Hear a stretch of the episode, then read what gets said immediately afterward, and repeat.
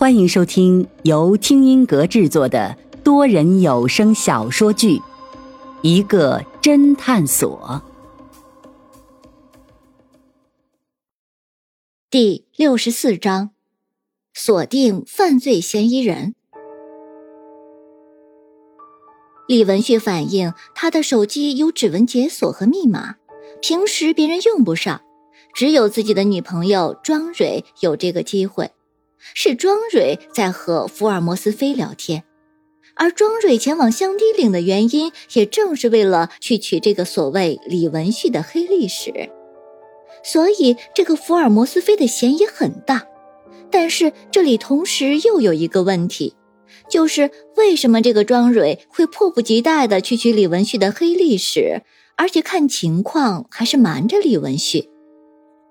一开始，这个李文旭还是支支吾吾的，说可能是庄蕊太爱自己了，非常爱惜他的名声，所以想偷偷摸摸的帮他解决这个问题。安然显然不相信这套说辞，经过警方动之以情、晓之以理，再加上一些手段，红脸白脸一起上，这个李文旭终于吐露了真相。原来这个李文旭是某校园贷的催款人，所谓的催款人就是催那些到期还还不上贷款的大学生还贷款。而从多次的催款经历中，李文旭却发现了一个商机，他会把延期还款的后果说得很严重，然后再假惺惺愿意借钱给欠款人去还款，只不过利息比原来的又高出了一倍。急于还款的那些学生，往往不及细算重新借款的利息，为了解燃眉之急，就会拆东墙补西墙，最终落入李文旭的圈套里，反而越欠越多。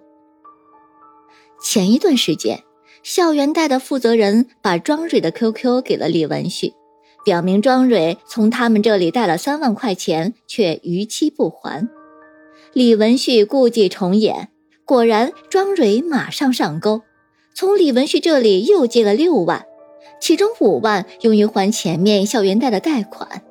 但是这李文旭也知道，如果对方真还不上，确实会比较麻烦，所以必须在借款之前拿到对方的把柄才行。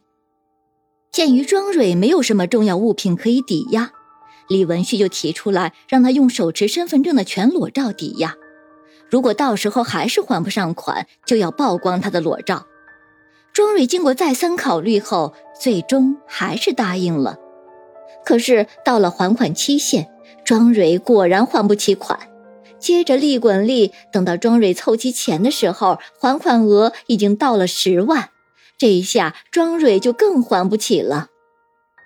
一次偶然的机会，李文旭来艺术学院办事，居然碰到了庄蕊。他见过庄蕊的裸照，所以马上就认出了她。于是他便威胁庄蕊，让庄蕊成为他的秘密情人，要不然就曝光庄蕊的裸照。庄蕊有把柄在他手里，只得从了他。谁知二人的关系秘密的保持了一段时间后，就被张涵的女粉丝给发现了。随即庄蕊只能和张涵分手，从而名正言顺的和李文旭在一起。可是庄蕊显然想摆脱李文旭，所以当他看到李文旭的手机之后，马上抓住了福尔摩斯飞的这条信息，希望能从他那里拿到李文旭的黑历史，这样他就有威胁李文旭的资本，从而可以摆脱李文旭。可是没有想到，他这一去就再也没有回来。李文旭的供词让警方都感慨万分。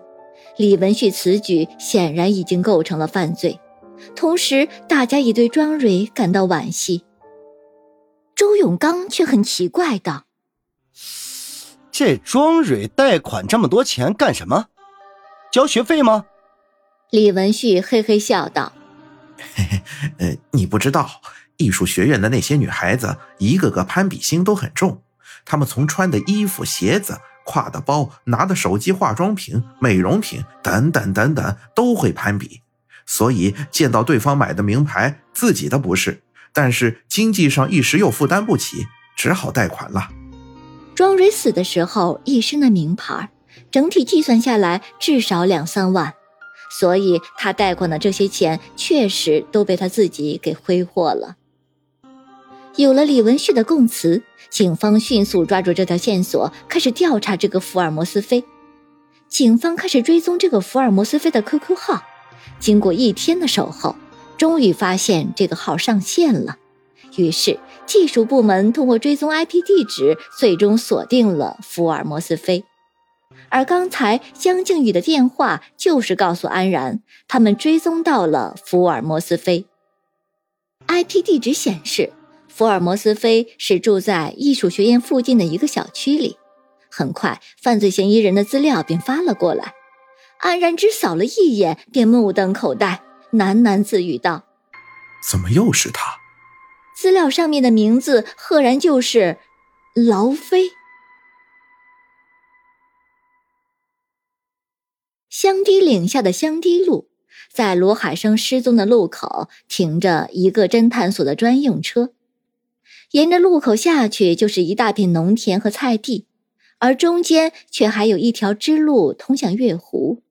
在支路的尽头，站着一个侦探所的云峰、林阳、方寸和老飞。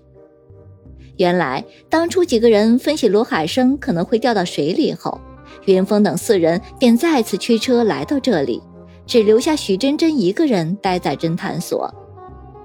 到了这里之后。云凤他们马上便发现了这条唯一通向月湖的支路，四个人沿着支路往前走，一直走到支路的尽头，也没有发现有车开过的痕迹。但是到了支路尽头之后，终于他们发现了在月湖的岸边松软的泥土上，赫然有一个轮胎的印记，这说明有车从这里开过，而前面就是月湖，很显然车掉到了湖里。这个时候，四个人面面相觑。云峰率先开口道：“我是老板，总不能你们三个员工看着，让我下水去看看吧？”林阳紧接着说：“我是女的，总不能你们三个男的看着，让我下水看看吧？”方寸嚷道：“我是旱鸭子，总不能你们三个游泳的看着，让我下水看看吧？”这时，三个人同时看向老飞。老飞想了想，突然憋出了一句话：“呃，我是老年人，总不能你们三个年轻人看着，让我下水看看吧？”飞哥，你哪里老了？你这是正值壮年。飞仔，你哪里老了？你这正是青春年少。小飞飞，你哪里老了？你现在正是豆蔻年华呀！老飞无可奈何，一边脱了鞋袜，一边说道。哼，全是套路。接着便跳了下去。老飞一跳下去，便一个猛子扎下去。云峰等人都一脸严肃地盯着水面，焦急地等待着。半晌，水面突然“哗”的一声，老飞从里面钻了出来，并叫道：“啊，老板，你猜对了，罗海生连人带车真的在下面。”云峰眼见自己的猜测被证实，心中反而更沉重。越是怕什么，越来什么，只得无奈的对方寸说道：“报警吧。”方寸打了电话之后，四个人便向回走去。可是刚走到车边，警笛声便响了起来。老飞一脸惊讶道：“哎呦，这次警察的效率怎么这么高？这么快就出警了？”